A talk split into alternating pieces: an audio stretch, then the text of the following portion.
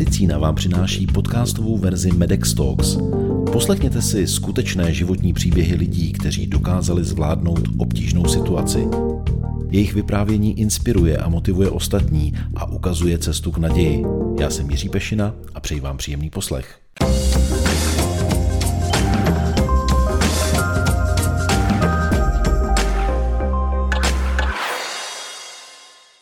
Tato dívka ve 13 letech utrpěla popáleniny na 60% těla. Během chvilky se jí změnil celý svět. Za pomoci rodičů se dokázala vrátit zpět do života. Vdala se, porodila tři děti, vystudovala vysokou školu. V současné době pracuje jako předsedkyně organizace Popálky, pomáhající lidem s popáleninami a jejich rodinným příslušníkům. V Medex Talks vítám Janu Lacinovou.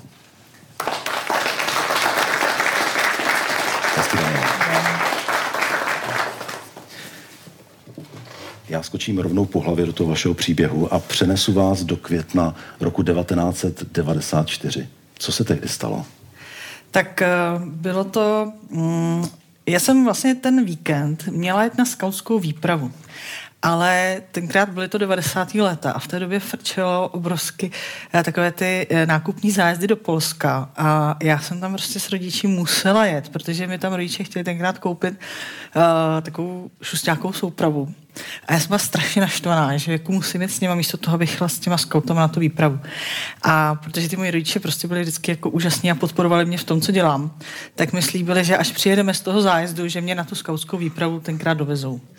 A tak, já, tak mě tam dovezli za těmi mými kamarády a já jsem potom, když jsme se z té skautské výpravy vraceli domů, tak uh, jsem uh, s kamarády čekala vlastně na nádraží na vlak.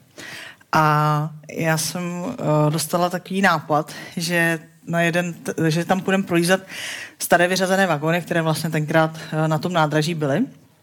A tak jsme uh, ješli, ješli prolézat, vedoucí tenkrát tam v tu chvíli uh, nebyla, takže nemohla zasáhnout. A uh, takže já jsem šla, šli, jsme, šli jsme prostě k těm starým vagónům, prolízali jsme je vevnitř, protože to byly určitě na sešrotování ty vagóny a byl, byly ty vagony řazený za sebou osobáky, nákladáky. A já jsem ten osobní vagón, jsem otevřela ty dveře, tak jak se dá prolízat vlastně normálně z vagónu do vagónu, když jdete vlakem. A tam byl řazený nákladní vůz. A tam byl žebřík. A já jsem si říkala, tak přece to nebudu přelízat, teda nebudu to obcházet, když bych to můžu vzít přes střechu. A nehledě na to, že já jsem ještě v té době, vlastně, když jsem byl taky zapálený skautík, tak jsem milovala kovbojky. A tam si vybavte, jako ty kovbojové běžně běhají, jako po střechách vagónu. Takže mi to nepřišlo jako nepřirozený, že prostě vylíst na střechu toho vagónu. A když jsem lezla nahoru, tak jsem uviděla nahoře uh, ten drát a říkala jsem si, Hlavně se ho nesmím dotknout, protože co kdyby náhodou uh, jsem dostala zásah tím elektrickým proudem. A teď, takže jsem lezla a vlastně poslední, co si pamatuju, bylo, že jsem viděla takhle uh, střechu toho vagónu a víc už si nepamatuju. Pak jste se ale probrala v nemocnici, nebyla jste v umělém spánku, takže jste se probrala ještě ten den, kdy vás do té nemocnice přivezli, kdy jste otevřela oči. Kde jste si myslela, že jste, co se s vámi stalo?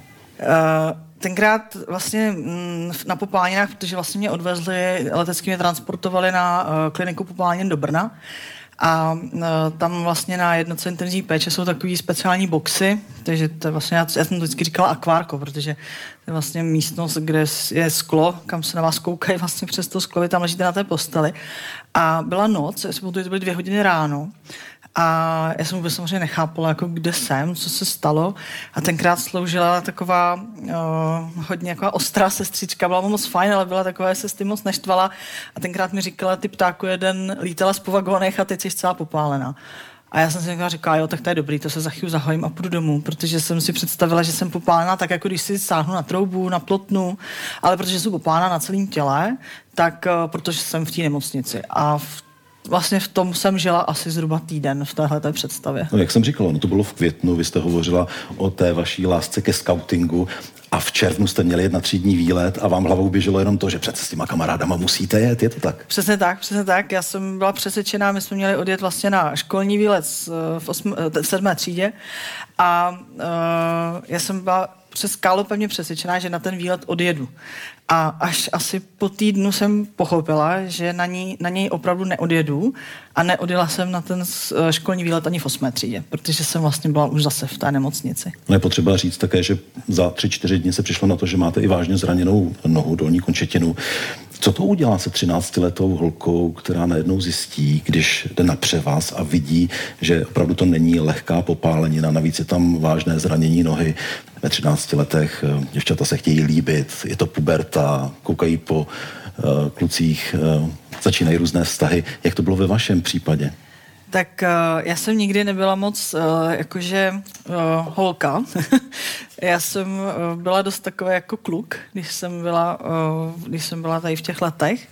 A takže jakoby ten vzhled jsem třeba tolik úplně jako neřešila. Pro mě třeba v tu chvíli právě byla jako podstatnější a svým způsobem dodnes je, bylo to zranění té nohy, protože vlastně to mě připoutalo na to lůžko a já jsem vlastně kvůli té noze si nemohla tři měsíce ani sednout, protože tenkrát se uh, museli nejdřív zahojit ty popáleniny, až potom vlastně já jsem měla takovou tu fixaci nohy, jak vám vysí to závaží, jak to měl vlk, a, jak byl takový ten seriál Vlk a zajíc, jak to měl ten vlk v tom seriálu.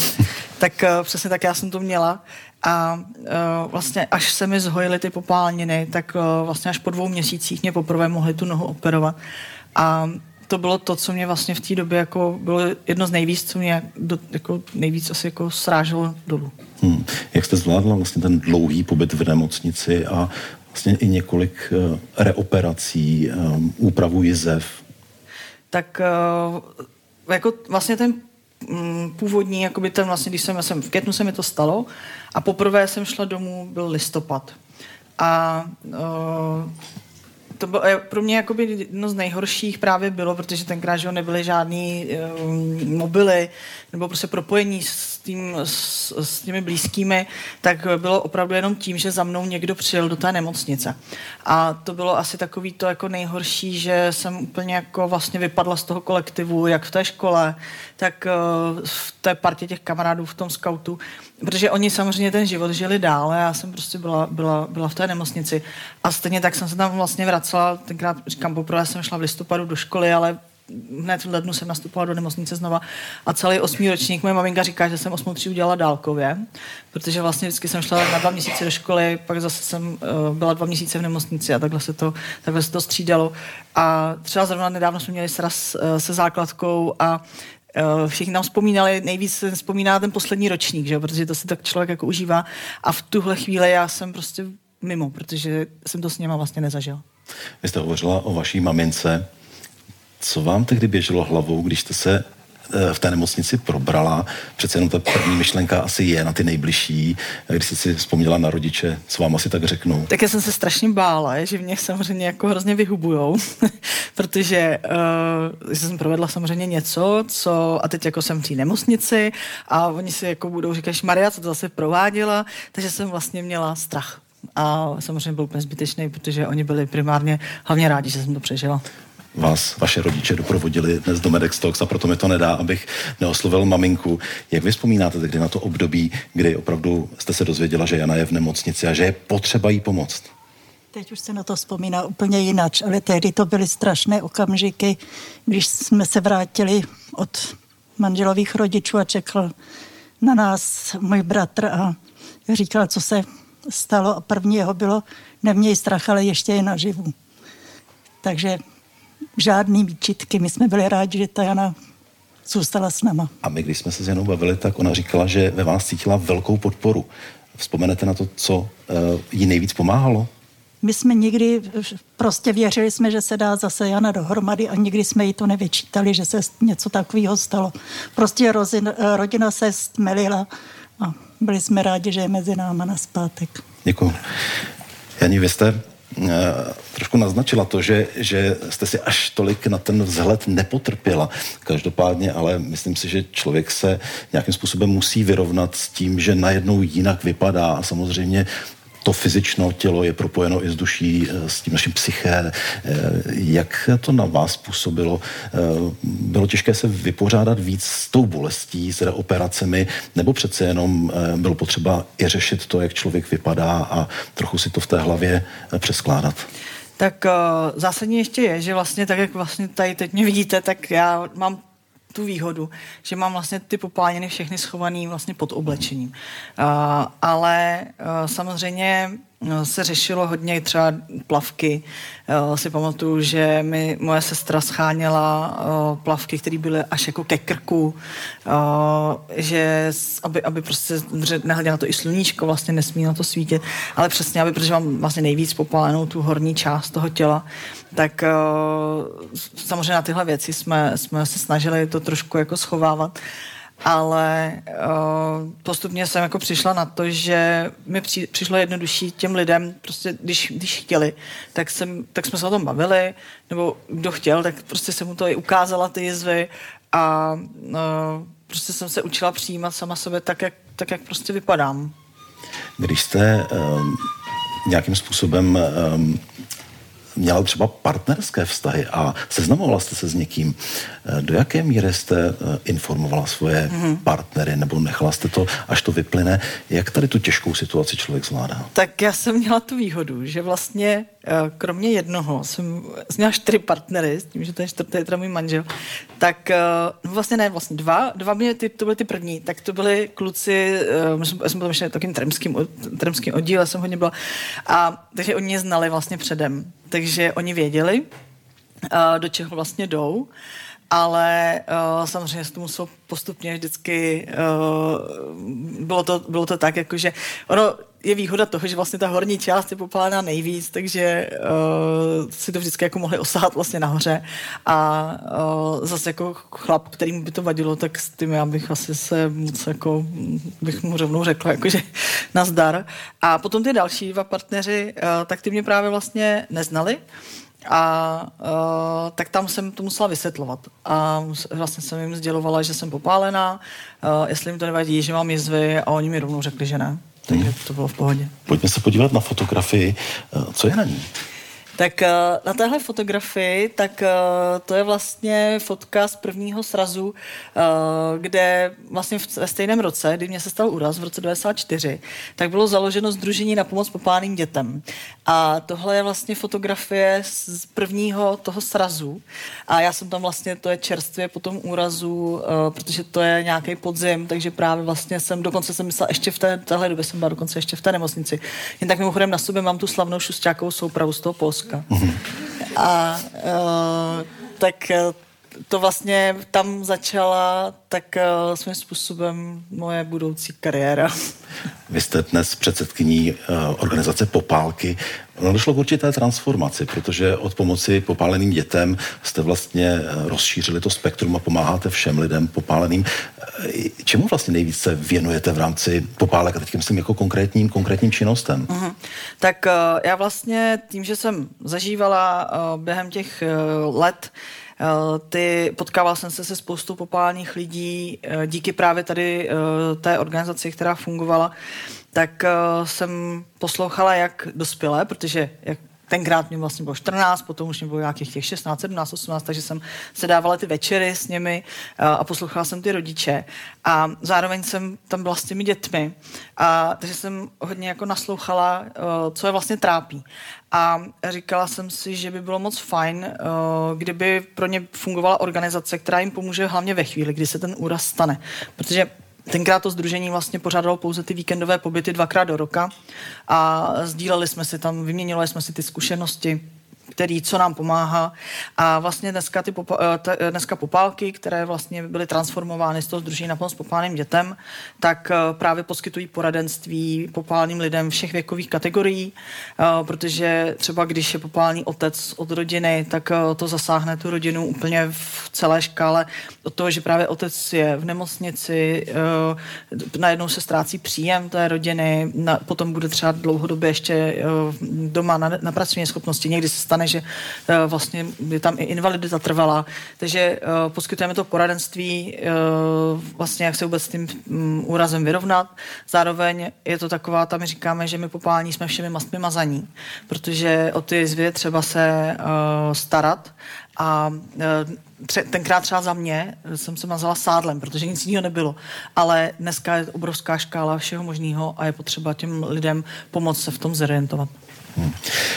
Já jsem slyšel, že v současné době jsou určité trendy, že lidé, jak začali třeba topit doma v krbu, že neumí moc zacházet třeba s lihovými tekutými podpalovači a že někteří z nich si dokonce z toho vyrobí plamenomet. Pak jim to bouchne v rukách a mají vážné popáleniny. Eh, je to trend, nebo jsou i nějaké je to, v současné době? Je to trend, my to vnímáme. Za první si myslím, že je to s nárůstem uh, jako interiéru, že si do lidi hodně do interiéru dávají krvový kamna, což třeba dřív taky nebylo.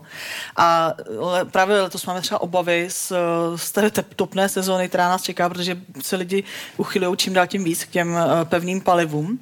A teď jsme právě uh, si žádali co nejčerstvější data i z ÚZISu.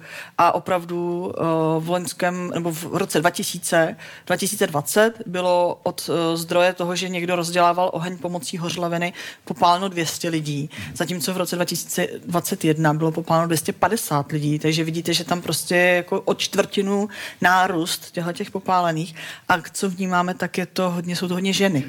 Že si jo, roztápějí v těch kamnech a mají ty, uh, a bohužel třeba teď jsme zrovna natáčeli reportáž s paní, která k tomu používala uh, tekutý líh a uh, ten třeba hasiči schvalují, ale ono tam, když vám to nehoří a teď ona konkrétně tam ještě trošku chtěla přilít a v tu chvíli už to vlastně blafne a neštěstí na světě. My na další fotografii vidíte, vidíme, že chodíte i do nemocnic, ano. že tam přímo pomáháte. Ano, my chodíme jako popálky, chodíme, eh, spolupracujeme úzce právě s klinikou popálení v Brně a vlastně docházíme do nemocnice přímo k lůžku pacienta, kde uh, my říkáme, že tam primárně chodíme hlavně rozlévat naději, protože uh, oni jsou v té době v nejlepší péči. Popálenová medicína u nás v České republice je na velice vysoké úrovni na všech třech klinikách u nás v republice.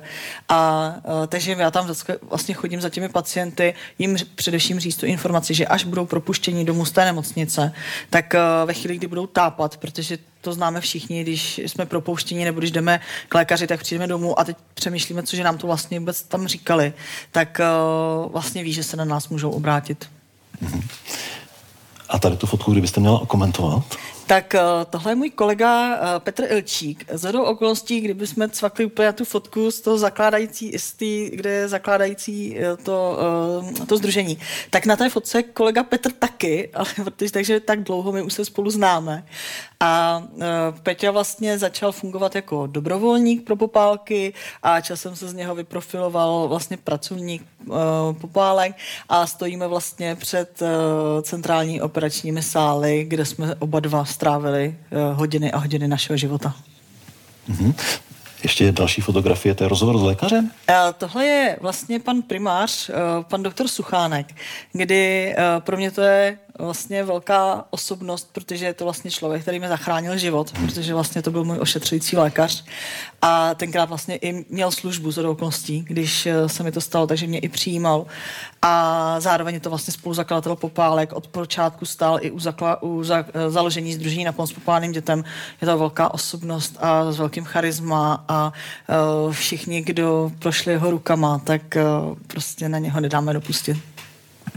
Je, je něco, co trápí lidi s popáleninami a běžným lidem, kteří nemají tu zkušenost, to třeba nedochází vůbec? Tak je to samozřejmě vlastně ta, ta péče o ty jizvy jako všeobecně, protože lidem, kteří nikdy nic takového nezažili, tak jim třeba nedochází, že ta jizva, eh, krom toho, že neplní ten, tu normu té estetické funkce, uh, tak uh, zároveň vlastně i má nějakou funkční, uh, nějaký funkční omezení. Že třeba u malých, konkrétně u malých dětí, když se ten úraz stane v tom dětském věku, tak stačí, aby třeba to dítě si sáhlo na plotnu, na, na žehličku a bude tam popáněna hluboká třetího stupně, tak vlastně, když se mu zatransplantuje ta ruka, tak vlastně ta ruka neroste, jizvy nerostou tak rychle, jako vlastně ta zdravá kůže. A ty děti musí neustále chodit na ty rekonstrukční operace. Takže to je jedna věc, která vlastně uh, se, se běžně neví, že vlastně to nekončí tím, že to je propuštění z té nemocnice, ale že chodíte právě na ty rekonstrukce, když moje děti říkají, že to je strašné slovo, že bychom mohli tomu vymyslet něco jiného, než, ale říkám, je to stejný, jako když rekonstruujete byt, tak rekonstruj, naše, se rekonstruují ty naše těla. A druhá věc je ta, že vlastně to, co nám pomáhá, tak jsou ty krémy na jizvy. A ty krémy na jizvy bohužel nejsou hrazeny zdravotní pojišťovnou, protože to jsou z velké části kosmetické prostředky A uh, my bychom tohle to rádi, rádi změnili, protože když se jedná o třeba velký rozsah toho popálení, ty krémy jsou poměrně drahý, tak uh, pro to popálení ho to vychází třeba na 5 až 7 tisíc měsíčně. Hmm. Já jsem moc rád, že jste nám popsala, že i po tak vážném úraze se dá žít plnohodnotný život a děláte skvělou práci s popálkama. Držím vám palce a děkuji, že jste přišla do Medex Talks. Jana Lacinová.